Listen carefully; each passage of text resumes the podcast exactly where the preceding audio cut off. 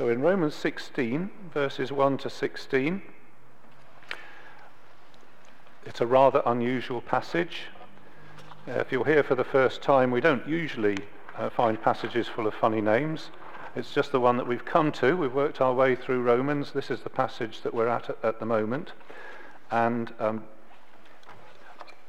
if you, uh, the, uh, some people here have been on the ministry training course, which takes place in Haywards Heath, and they tell you the proper way to do a sermon, which is to have a theme sentence and an aim sentence and everything else. I couldn't make that work at all for this passage, so I'll just give you what I've got, and uh, that's what we're that's what we're going to do. We'll look at this passage together this morning. Uh, so, I think you would say, it's a list of funny names, but the names are each people that matter deeply to God. I looked at the interpretation of some of the names. And interpreting, interpreting names is always a bit risky. If you've ever done it with baby names, you look at different books and they always say different things about what the meaning of the name is. But anyway, um, I looked, in what I looked, uh, Narcissus means stupid. Um, ampliatus, any like, anybody like to guess? Ampliatus, it's a little bit like... The, big, big. It could be loud, couldn't it? Uh, it, it means large or larger. So this is uh, uh, large, yes. Uh, Rufus is mentioned there. Anybody like to guess Rufus, the name of uh, the, the meaning of Rufus? You would have heard this. Rufus the red. It does mean it red, red. It means red, red. And Tryphena and Tryphosa Whoops. well, yeah, yeah, yeah, Well, well guessed, uh, Arsema. Uh, luxurious or luxuriating, or I looked in another source and it said dainty, and, I, and something very, they're, they're, they're very similar words. It makes you wonder whether they were actually twin, twin sisters. Uh, so you think, well, those are funny names. Are we supposed to draw anything from those funny names? And then I thought, I can think of another church, and uh, there's there's names like this killer of animals, cooking hot fat, small alcoholic drinks. Seven, 24 hours a day, seven days a week. Unfortunately, I haven't brought my pen with me because we could fill that, fit in what it was. A killer of animals? For, for food? A killer of animals for food? Uh, well, I was thinking butcher, actually. Uh, cook in hot fat. Fry. Small alcoholic drinks. Tipples. Yeah. Uh, 24 hours a day, seven days a week. All times. Player of stringed instruments. Harper. Person of few years. Young. Yeah. So that's my sort of light-hearted introduction. In fact, you, could, you can take a sort of any group of people, and if you actually think about their names, they mean all sorts of strange things. Uh, and I'm sure the, the church in Rome, you, know, you're not meant to look at it and say, oh, that's a funny name, that's a funny name. Uh, so that's one introduction. And then my other introduction is a little bit more uh, serious, that if you follow local politics, you will see that Jason Kitcat, the leader of the Green Party, announced he's not standing as councillor in the 2005 2015 elections. And if you know anything about the Green Party, there's a, a community which is on sort of public observation, and uh, the leader is Jason Kitcat. And if you know anything about the history of it, you think, what sort of community is it? What sort of pressures do they experience? What sort of tensions are there? What characterizes that group? I mean, there are many groups. I just happen to pick on this one because it's in the news. And why is it that the leader has decided to step down? What, what are the characteristics of that group? So I just offer that as a, a sort of real life example of another group with people that you could name and things that go on. And perhaps we might have that in the back of our mind as we compare with the church at Rome, that Paul is writing to, as we shall see. So, with that as a sort of introduction, let's look at the words of the text. Romans 16, 1 to 16. In Douglas Moo's commentary, he's got a great big fat commentary like that, it's very, very helpful. But he says of this, it is not the most edifying part of the letter, which I, I suppose might be true, but it still ought to be edifying, shouldn't it? Because all Scripture is useful to us. All Scripture gives us edification. So let's look at it and see what it, what it contains, what, what is actually being said. What does the passage contain? So I've got some statistics for you here. So there are 16 greetings, or 16 uses of the word greeting, with one other at the end. Let's just count them.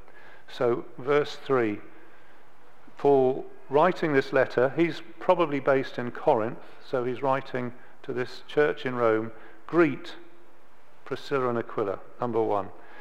Verse 5, the greet there ought to be in brackets because it doesn't actually say it, it just says also, so it's an applied greet. Greet my friend Epaenetus. Greet Mary. Greet Andronicus and Junius. Greet Ampliatus. Greet Urbanus. Greet Apelles. Greet those of the household of Aristobulus. Greet Herodion. Greet those in the household of Narcissus who are in the Lord. I've got to ten so far. Greet Tryphena and Tryphosa. Greet my dear friend Persis. And greet Rufus. And his mother, although it doesn't have a separate greet for her, interestingly he says she's been a mother to me as well. Greet Rufus. Greet Asyncritus, Phlegon, Hermes, Patrobas, Hermas, the brothers with them. Greet Philologus, Julia, Nereus and his sister.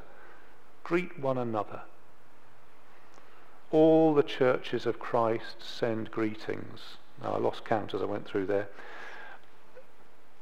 It's full of greetings, isn't it? And that in itself is, you're picking something up from that. There's a sort of warmth going on. Greet, greet, greet, greet. It doesn't say greet them, don't greet them. Um, there's a place in uh, Pride and Prejudice where, what's that uh, posh lady? She says, I send no greetings to your mother. Uh, um, this is full of greetings, and it says, greet one another. And I, I, I deduce from that that people matter even as Paul's been writing this huge blockbuster of theology, although he did say he had just written a few things to remind them, is what he said. But at the end of it, he takes time to say, and there's people at the receiving end of this. And some of them I know by name, and I want you to greet them. And I want you guys to greet one another. And, he says, all the churches, and I, I, presume he's not just saying this in a sort of editorial way that he's guessing that all the churches send greetings. I suspect every church he'd visited, he might have said, by the way, I'm hoping to write to Rome, I'm hoping to see them. Is there anything you'd like me to say to them? And all the churches said, yeah, greet the people in Rome. So I deduce from this that the Apostle Paul had time for people and he wasn't like the CEO at the, bo- at the top of a great big, um, great big uh, industrial uh, corporation to whom the, the minions under him are just numbers. Paul is somebody who cultivated relationships. Greet them, greet them, greet them. He had time for people and he valued individuals. And I think he got this from his master because the Lord Jesus, although he was an immensely popular preacher and at various times in his career was thronged by thousands of people, we read that Jesus had time one evening to speak to a man called Nicodemus, who was a member of the Jewish ruling council who came to Jesus at night. And Jesus had time to talk to this posh, probably posh man. He was able to talk to him.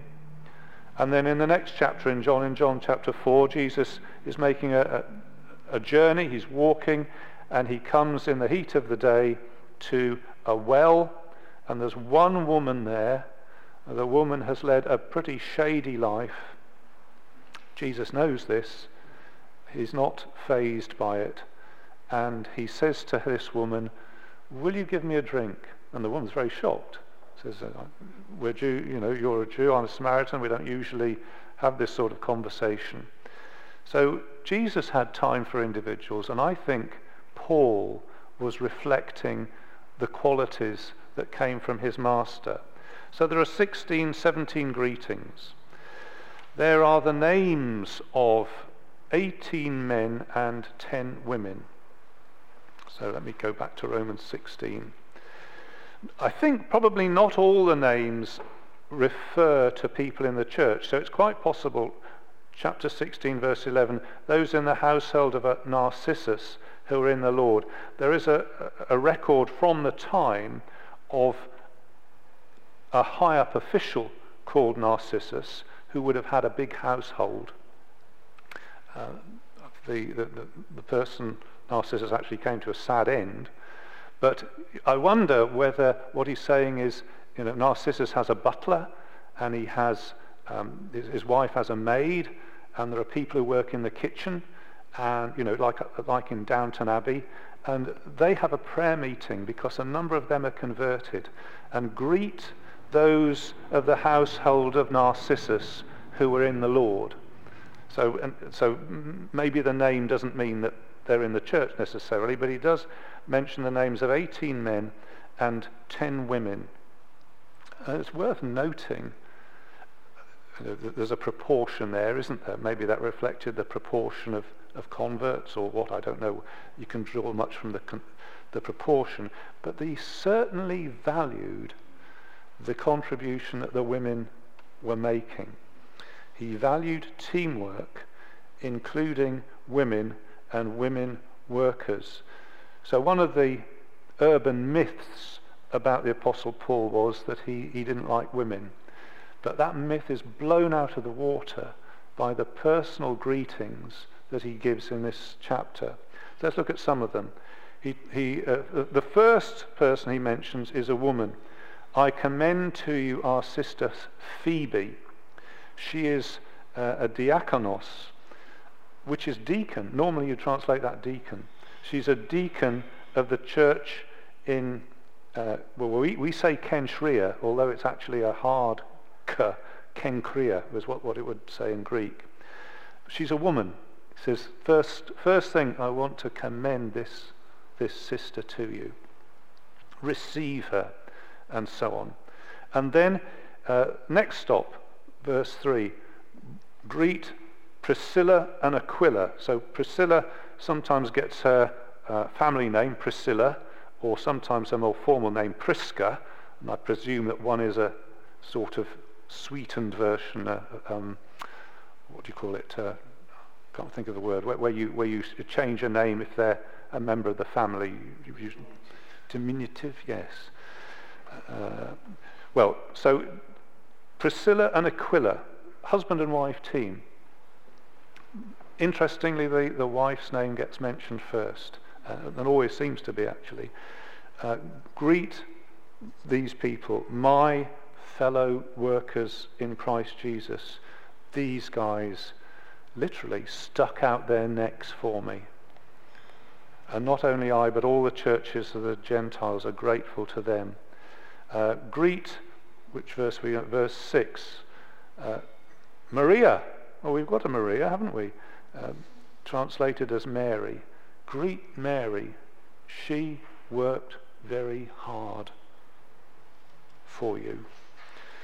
And then we've got another, looks like a husband and wife couple, verse 7, Andronicus and Junius. Junius, you can't dogmatically tell whether it's a man's name or a, a woman's name. The more common one is would be Junius, the, the, the woman's name. It could possibly be a, a, man's name in some, you know, the same way that we get Alexander and Alexandra or something like that.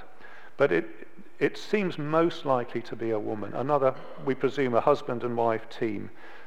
They've been in prison with me, says Paul. They're outstanding among the apostles. See how he, he values these people. And then Tryphena and Tryphosa in verse 12. Greet Tryphena and Tryphosa, luxurious and luxuriating, or dainty or daintiness, or whatever their, their names mean if you were to take them literally. But uh, there's nothing luxurious about them in his description. These are women who work hard in the Lord. So greet them. And verse 12 Greet my beloved Persis. The name means, it probably means Persian woman. Whether she was from Persia or not, I don't know. Greet my friend Persis, another woman who has worked very hard in the Lord. And then this rather touching description, verse 13 for Rufus, chosen in the Lord. Greet him and his mother. She's been a mother to me as well. That's very, I find that rather moving that this tough apostle Paul could say, Rufus's mum has, has treated me like a, you know, like I was her son. I mean, what did she do? Tucked me up in bed, came and looked after me when I was ill, fed me, cooked for me, told me I should jolly well ease up a bit, all sorts of things that, that mothers might do to their, to their grown-up sons. Uh, he, uh, Rufus's mother did to him. And then we have in verse 15, uh, philologos, which means, I think it means I love the word. And Julia, well, we've got a Julia as well.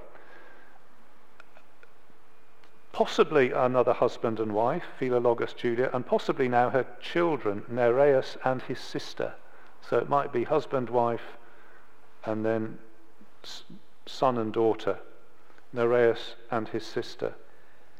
We're not told anything else about them, but it's a greeting to presumably mother, Julia, and including the sister as well. So there's 18 men and 10 women. And I just find that interesting. And I think that as we ponder that, we enter into the world of the Christian community. The, the, the, Christian community where people are valued and known and there is a, a, a role and a value in the work of women and the role of women which uh, Paul is, is describing for us here. So we had uh, 16 greetings, 18 men and 10 women, and we've got four beloved. Four people who are said to be beloved. It gets translated in different ways. But let's look at them. Uh, now I put, uh, so verse 5, Epaenetus. Greet beloved Epaenetus. NIV says dear friend, but it's agapetos, uh, loved. Loved with agape love. He was the first, incidentally, he was the first fruit to Christ in the province of Asia. He was the very first Christian who came to faith in the province of Asia. Remember him well uh, says Paul. Dear chap, Ampliatus, Mr. Big, you might say, whom I love in the Lord. We love Ampliatus. I mean, maybe he is a big man, maybe very skinny and just happened to be given a, a, name that said Mr. Big. But uh, he, we love him. Stachys, verse 9, that's all we're told beloved Stachys. Love that guy. And Persis, verse 12. My beloved Persis.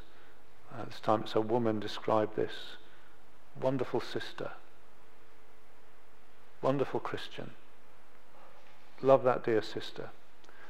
So there are four beloveds. I don't think it's that the other ones aren't loved, it's just that that's the particular description he gives on those four occasions. And it seems to me that there is a, something very characteristically Christian about saying, this is a group of people where they love one another. That comes from the Lord Jesus, doesn't it? He says, By this will all men know that you are my disciples if you love one another. And we get our idea of loving one another from the fact that Christ loved us. Herein is love, not that we loved God, but that he loved us and gave his Son to be the propitiation for our sins. Christ loved us and gave himself for us. And I wonder, I'm just sort of thinking of the Green Party, when they send all their letters to Jason Kitcat to say how sorry they're, they're going, does he write back to them and say, Beloved, beloved, beloved? I'm not sure whether you could count on that in a political party.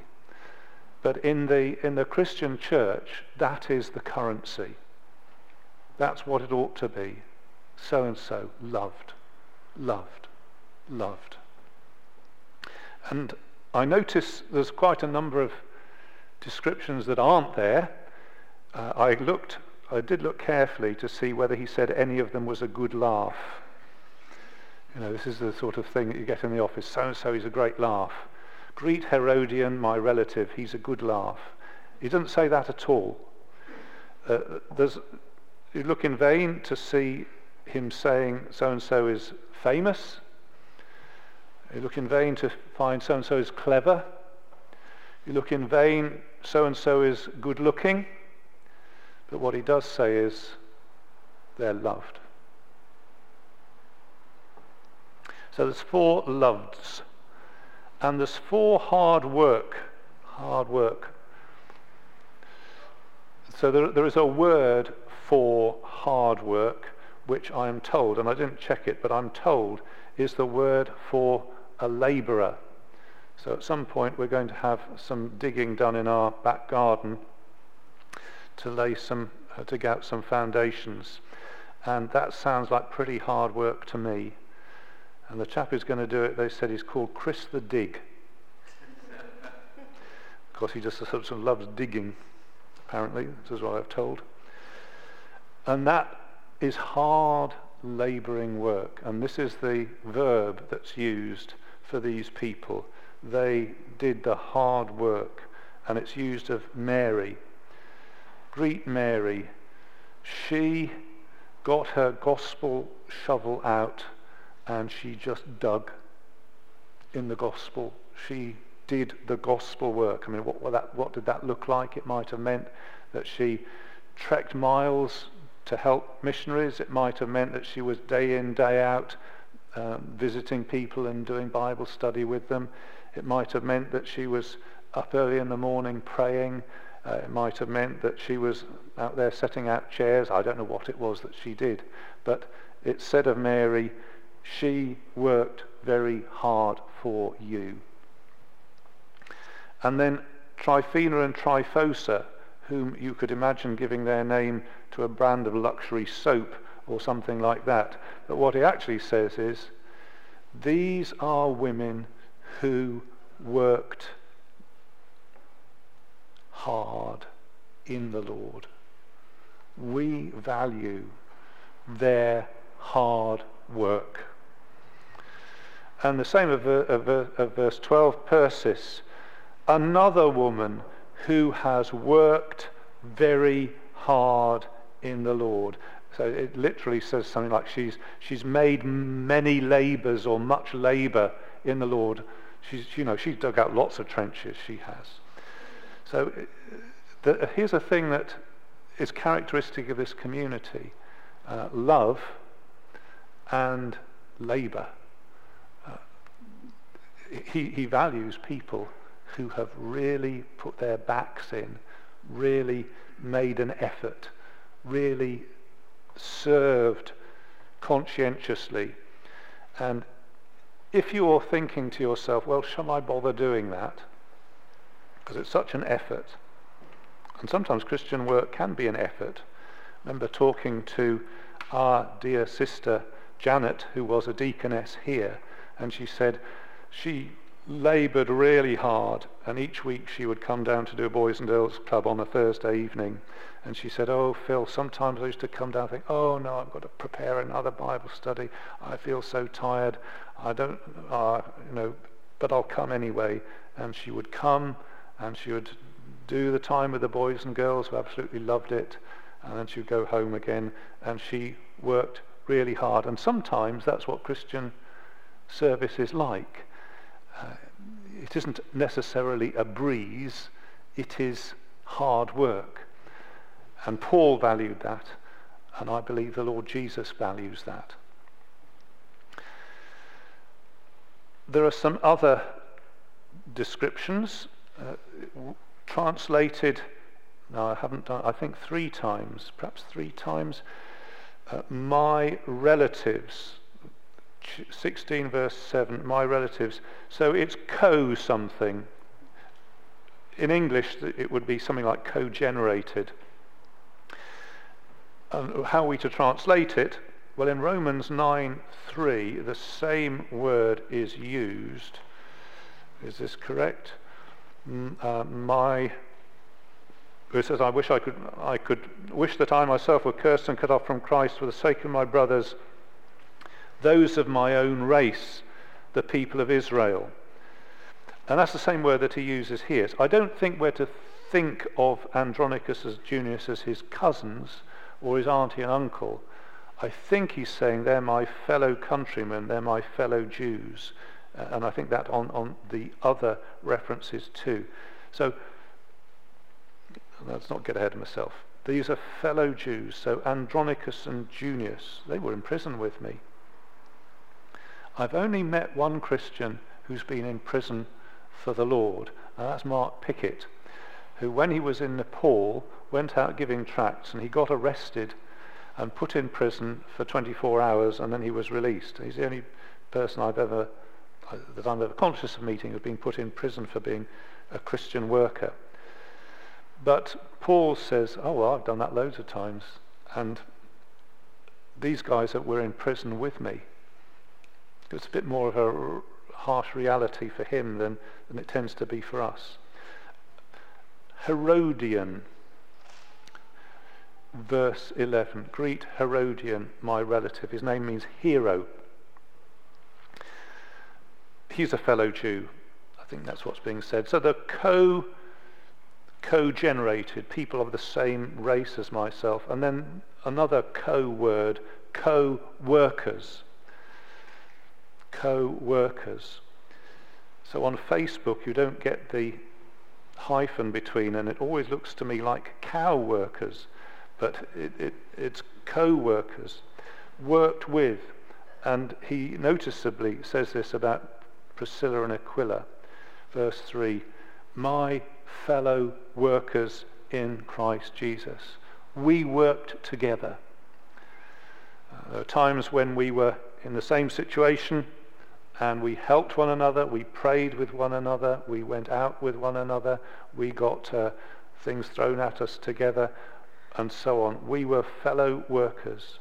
And Urbanus, verse 9, greet Urbanus, our co worker. We worked together in Christ. And he also says it in verse 21 about Timotheus, whom we'll find out next time, all being well. Timothy, my co-worker, my co-worker. And again, it just gives you a little insight, doesn't it, into Paul's, the way Paul saw things. He wasn't a lone ranger was doing everything himself. He worked with people. He got alongside people. People got alongside him. They shared it out. They did it together. They were like comrades in arms. I remember the time we did a mission back in the days of Christina, and we'd we'd had a, a hard few days, busy few days, going out on the street, having people back into the building here, and I, we, we had a, a time of prayer at the end, and I thought, isn't this a great privilege to be working together? Uh, with Mark, Christina, uh, there was other people as well, but I thought, this is, this is a great thing. Uh, we've experienced this together, we've prayed together, we've supported one another uh, through the good times and the difficult times, and this is the same experience that Paul has. What else can we say about these names? Well, a few more things. Some of the names seem to be the names of ex slaves. So there are records from that time with these names, and they are people who used to be slaves but have been freed. So Ampliatus might well be an example of a, a slave who'd been freed. Urbanus might be a slave who'd been freed. Hermes, whose name incidentally is the, is the god Mercury. It doesn't seem to have put him off being a Christian, does it? And uh, um, Philologus and Julia, I believe, are also names of, of people who, uh, who, might well have been freed slaves. Interesting the way that we're all embedded in a culture. So in, in, in, uh, in Sri Lanka, you meet Christians with the name Sri Raj, which means something like Holy King, or Sri Rani, which means Holy Queen. You think, I think those are probably Hindu names, aren't they? But Okay, it's just a name. Don't get worried, too worried about that. That's the name I was given. That's what my name is. Don't believe any implications of it. But uh, you get the same thing here. Hermes, etc. And we could also say that it's quite possible that there is some connection with the emperor, some imperial connection here. So Narcissus, I've just written Narc on the screen because I ran out of space. Uh, Narcissus, as I already said, was is recorded at that time as being an official who would have met in imperial circles, who would have met the emperor perhaps. And maybe he's saying, you know, well, there are believers. You know, like you might hear have believers who work in the palace, or believers who work in the Houses of Parliament, or perhaps believers who cook Mr. Cameron's breakfast, or whatever it is like that. Paul, you know, it may well be that Paul's saying, greet those guys. They're in a very strategic place. They're in a very special place. They have a front line, if you like. And, uh, and there they are. Greet the people in the household of Aristobulus, verse 10. And I draw from this that there are a range of different people in the church. Some of them are slaves, some of them are free. Some of them are noble, but perhaps not many. There are Jews and Gentiles. There are some colleagues who work in the same place. There are people there who are active and serving and working and participating. At least they're the ones that Paul knew of. So I suppose the ones that didn't do that he might not have come across. So it's a, it's a, a rather significant snapshot of the sort of church it was in Rome and the sort of people that Paul knew of. And I don't know whether you think I'd be like to be part of, of that sort of church. I'd like something like that to be said of me. I'd like that sort of greeting to come to me uh, if the opportunity arose. Let's look at another few things here. We have, certainly in verse 3, the church that meets in the house of. That's verse 5, actually, isn't it?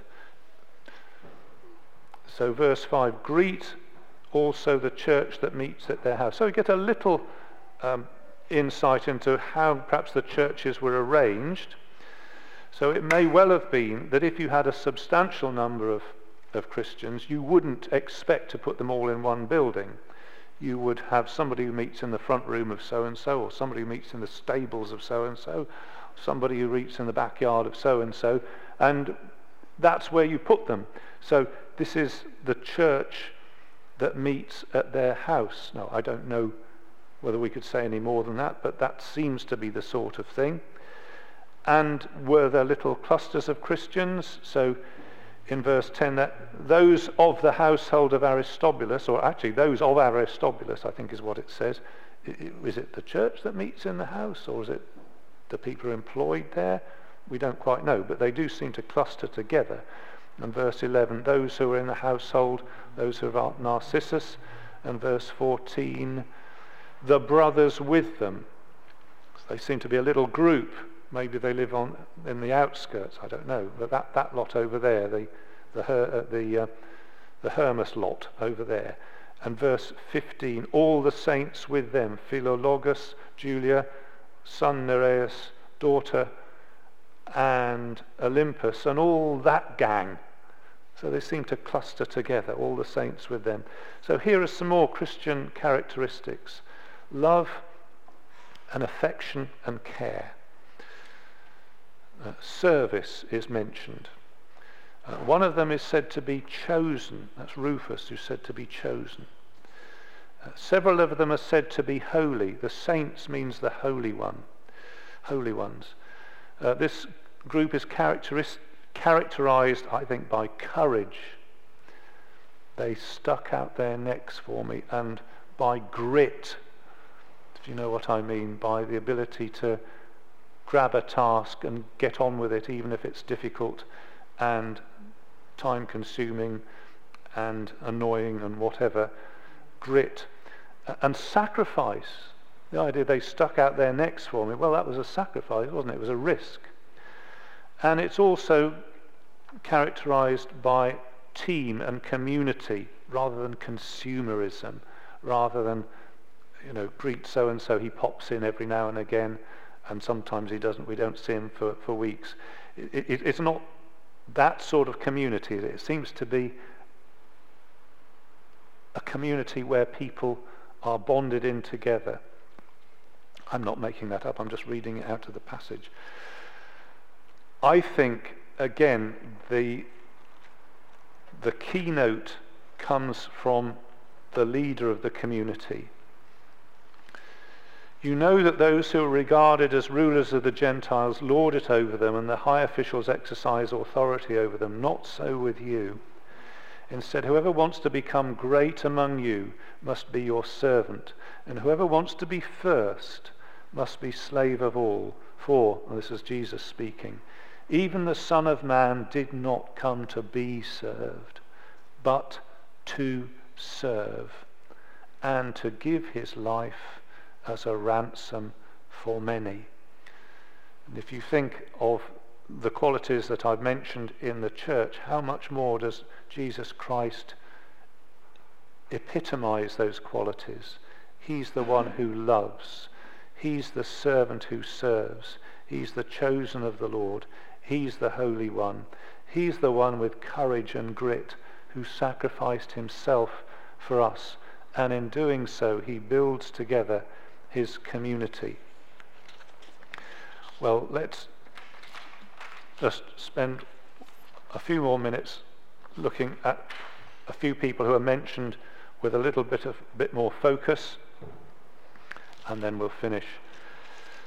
So I was quite interested in this lady Phoebe. She starts off with her. I commend to you our sister Phoebe, a diakonos of the church in Cenchrea I ask you to receive her in the Lord in a way worthy of the saints, the holy people, and to give her any help she may need from you, for she has been a great help to many people, including me. And one of the things Paul does, seems to me to, that he puns on the idea of standing, because there's several words there that come to do with standing. So I want to commend her. I want to stand her in front of you. There she is. There's Phoebe. Say hello to Phoebe. Welcome Phoebe. I don't know whether you give people a round of applause in your church, but if you did, she definitely deserves one. Here she is. She's come from Cenchrea. She's probably the person carrying the letter. In the authorized version, I think it says that in the footnote, but we don't know for sure, but it's a good thought, isn't it? So when you get the letter, guys, I want you to really welcome Phoebe and I want to, as it were, stand her before you, and I want you to stand by her. I ask you to receive her in the Lord in a way worthy of the saints, and give her any help she may need from you. That's the standing by is translated in that way. I want you to help her. She might well need somewhere to stay. Uh, she'll certainly need some food. There's a, a matter. Now, uh, what's it translated as? Any help she may need. In, the original, it, there is a matter, a, a needy matter. Could be that she, she's also on her way to Rome to sort out a legal issue, a pragma, a, a matter. Help her with that. It might not mean that, but whatever it is she needs, please don't let her be on her own on this. Stand by her. Because she, she has been a great help to many people. Well, the, what he says is there, she stood in for or stood up for. That's the, been a help. She's been a protectoress. She's been a helper to many people, says Paul, including me. Now, what did she do? I don't know. But she stood up. She said, Paul needs help. I'm going to go and do it. Perhaps she visited in prison. I don't know. Perhaps she stayed up with him when he was ill. Perhaps, I don't know what, what she might have done. But isn't it rather amazing? Paul can say, you, I'm standing her in front of you, as it were. You stand with her because she stood with me. She stood with lots of people, she did, including me, says Paul. I'm really grateful to her. And there she is, a, a, deacon, doesn't even say deaconess, from the church of Cenchrea, which was just round the corner from where he was. So there's somebody to think about, Phoebe. And we think about the, this couple, Priscilla and Aquila. They stuck out their necks for Paul. All the churches of the Gentiles are grateful to them. It's quite a thing to say, isn't it? They've clocked up the miles. They've been there, they've been there, they've been there, they've been there. They were wondering whether they'd ever visit them, and they did, and they're really delighted. And they helped there, and they helped there, and they brought a blessing there, and they really helped there, and they did some really significant stuff there. If you want to see the sort of thing that they did in Acts 24, in Acts 18, verse 24, for example, this hot-headed young preacher, I'm making that bit up, uh, came along, a Jew named Apollos, Acts 18, verse 24, native of Alexandria, came to Ephesus. He was a learned man with a thorough knowledge of the scriptures. He had been instructed in the way of the Lord, and he spoke with great fervor. Though he taught about Jesus accurately, he only knew the baptism of John. He began to speak boldly in the synagogue. And I could imagine him if he was actually from Northern Ireland, although it doesn't say he was from Northern Ireland. I was telling them the truth about Jesus, and he was uh, declaring it to them like that. And Priscilla and Aquila say he's a great chap. He hasn't quite got the hang of some of it. And in verse 26, they say, don't shout at us, just come along and have, why don't you come and have uh, some supper with us? Priscilla and Aquila heard him. They invited him to their home. And while he was saying, they said, hold on a sec. Had you ever thought that what it actually says in the Bible is something, something, something? And they explained to him the way of God more adequately. What a wonderful gift to be able to do that. Take some really zealous, uh, fiery preacher and say, hold on a sec, you haven't quite got this right. Uh, but that's what they did, Priscilla and Aquila. And let's just take finally one look at Andronicus and Junia, verse 7. Uh, fellow Jews, they'd been in prison with Paul, and it says they were outstanding among the apostles. And that causes a certain degree of interest. And it, it causes interest in various ways as the centuries have gone by. So, because Junius is probably a female name, earlier commentators would have said when the apostles think of people, Andronicus and Junius, they say, oh, they're outstanding. So they're said to be outstanding by the apostles. So because we couldn't have had uh, a female apostle. That's how the earlier commentators looked at it. And then the newer commentators say, ah, a female apostle is on the cards here, so she must be a female apostle, and we should have female apostles. And I think probably the helpful thing to consider is that you could have apostles, as it were, with a capital A. So these apostle just means sent one. So that you have the sent ones of Jesus Christ, who, if you imagine it has a capital A, they're the ones who write scripture.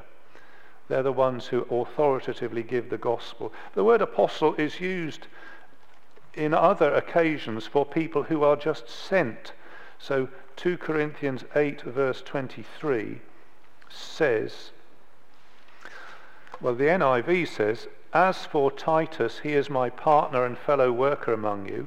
As for our brothers, they are representatives of the churches and an honor to Christ. Or what it actually says, they're apostles of the churches. So they're sent, but they're not sent by Jesus Christ with his full authority. They're sent as messengers from the churches, what we would sort of say more like missionaries.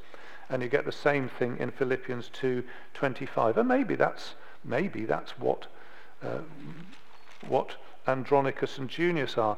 Of all of the, all the people that the churches have sent out on various missions, these are outstanding. They're outstanding missionaries.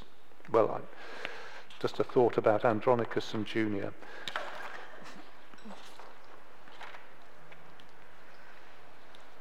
I think all I've done this morning is just paint us a little picture of these people, what it would have been like to be part of this community.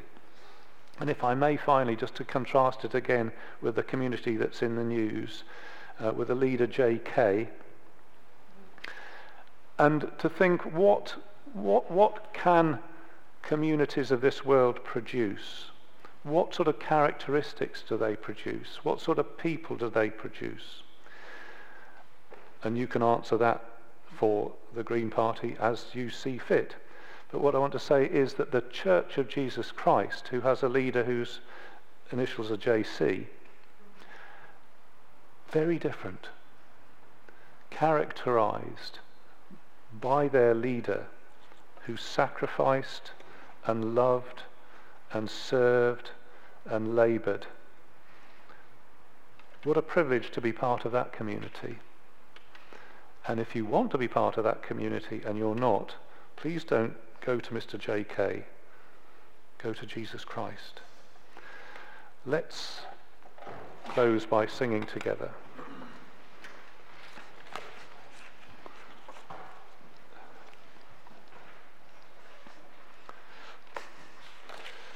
Let's sing number 585, which reflects on the saints, the Christians who have laboured in the past and have now finished their labours. Jesus was their rock, their fortress and their might.